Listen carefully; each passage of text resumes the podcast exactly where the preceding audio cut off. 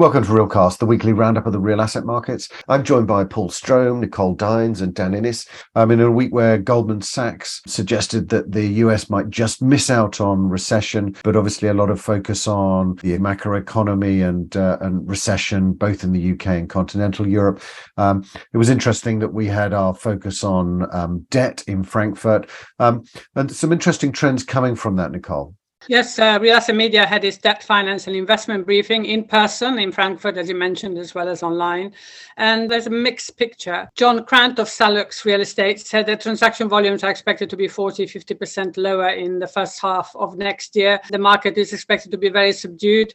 He said that the default mode is sort of very much wait and see. Deborah Sobel of Allianz Real Estate uh, agreed that H1 2023 uh, would be very quiet on the acquisitions front.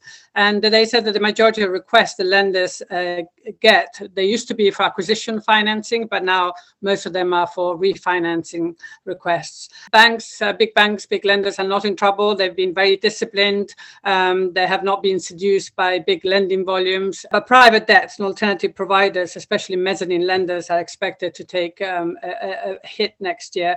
And, and there's likely to be some consolidation in, in the market. Development projects are likely to be most at risk from the current crisis. Stefan A partner at, at Norton Rose Fulbright, said that all the insolvencies he's dealing with are developers and construction firms. And it's a combination of the increase in construction costs and materials and labor, plus the increase in interest rates that's really uh, hitting them particularly badly. Um, small and medium companies obviously are the most vulnerable, and Oliver Platt of Asida Advisors said that a lot of small developers are already underwater in Germany and in Europe. And obviously, as long as there's no visibility on the market, as long as values and evaluations are not being adjusted, activity is likely to remain subdued and financing uh, very hard to get. Irina Pilipchuk of INREV gave us a snapshot of the market. She said there is strong demand for European non-listed uh, uh, real estate debt strategies. Higher interest rates are making debt strategies very attractive for their risk return profile. Um, and in uh, 2021, she gave some figures. Uh, capital raised for European non-listed real estate was 12 billion euros, which is a record high. And she said it's very likely to be higher in 2022.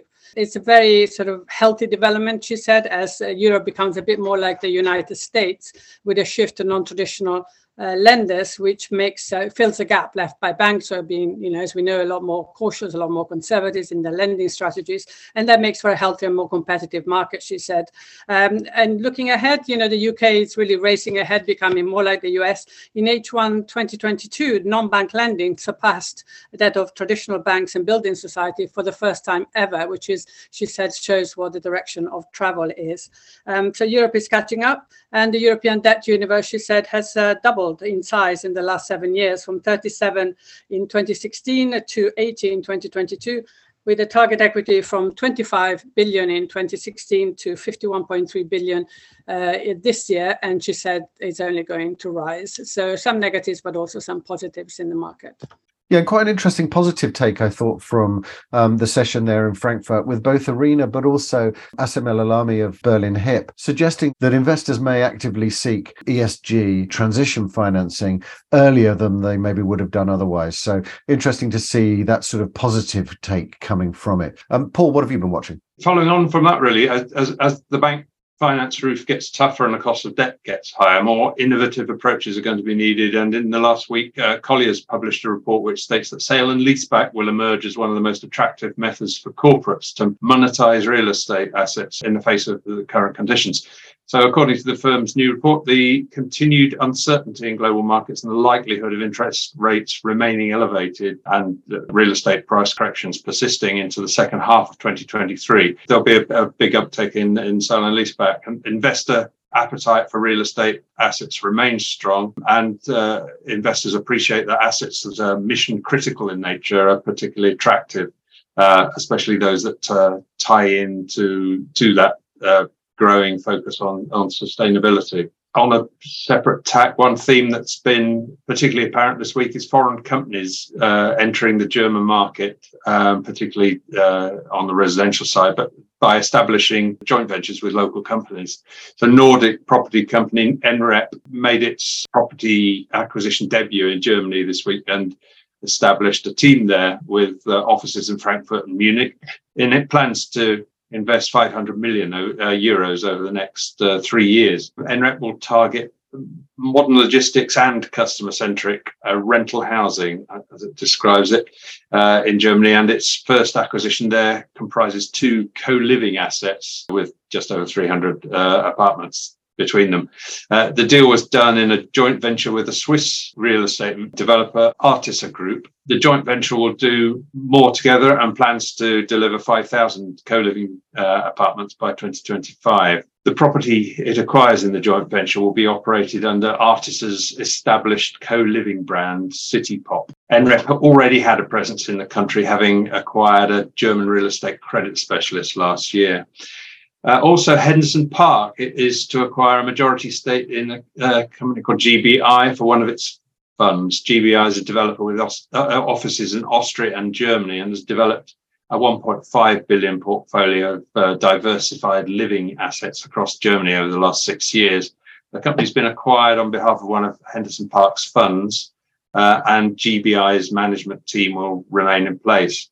GBI has got a brand called Smartments, and it aims to address the need for affordable living in uh, in Germany. And with Henderson Park's capital support, it will now accelerate growth plans. The German living sector has been a, a bit of a theme altogether, and student accommodation specialist the International Campus has acquired a student apartment building in Bremen which it already operated since 2012. And in fact, it was a pilot project for the international campus brand, The Fizz. The building's got 300 student apartments and uh, communal areas that will be uh, uh, renovated now. Yeah, interesting, Paul. That focus on residential and obviously on sale and leaseback, and and that was a, a big topic in a number of the discussions that we had there at uh, at Expo Real as well. Um, Dan, what have you been following? One area that's been really um, interesting is the Italian market, something that we've been following on Realcast.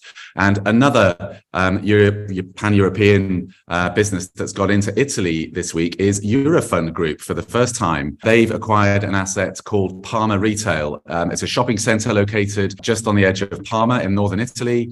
Uh, it's about 40,000 square meters in size, um, open air, um, but they want to introduce and introduce this uh, new Eurofund style resort approach uh, with fully um, integrated retail and leisure services. Um, and they're going to invest about 25 million euros uh, to create Parma Promenade. And that follows, of course, their sort of active expansion in the UK, Portugal, Spain. Uh, so Italy uh, is the new market uh, for Eurofund. Elsewhere, we saw a report coming out from Savills that, according to research, there's been an insufficient pipeline of data center development planned for Europe. Um, and that over the next three years, there's going to need to be quite a significant investment into that space. And based on data that they created with telegeography, Savills anticipates that the European data center scene is going to grow significantly by 2025, and that the current number of data centers simply isn't enough to cope with that. And it's going to need to increase by about two and a half times. And that could mean about as many as 3,000 data centers in order to meet that demand. So certainly want to watch uh, on, on Realcast. And of course, this week uh, is MAPIC Week, and one of the biggest retail, leisure, and entertainment events across uh, the world of real estate uh, to take place in the annual calendar, based down in Cannes, of course. And about five to 6,000 delegates are expected to attend this year's event. That's up over 50% from last year's event. Um, and of course, we see the, re- the return of the MAPIC Awards.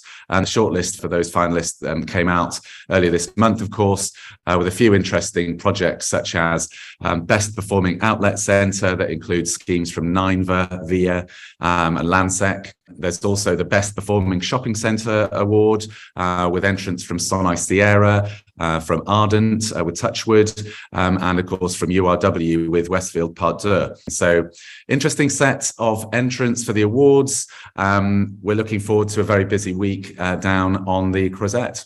Yes, it'll be interesting to see what the uh, what the view is on the ground there at uh, in Cannes for for MAPIC.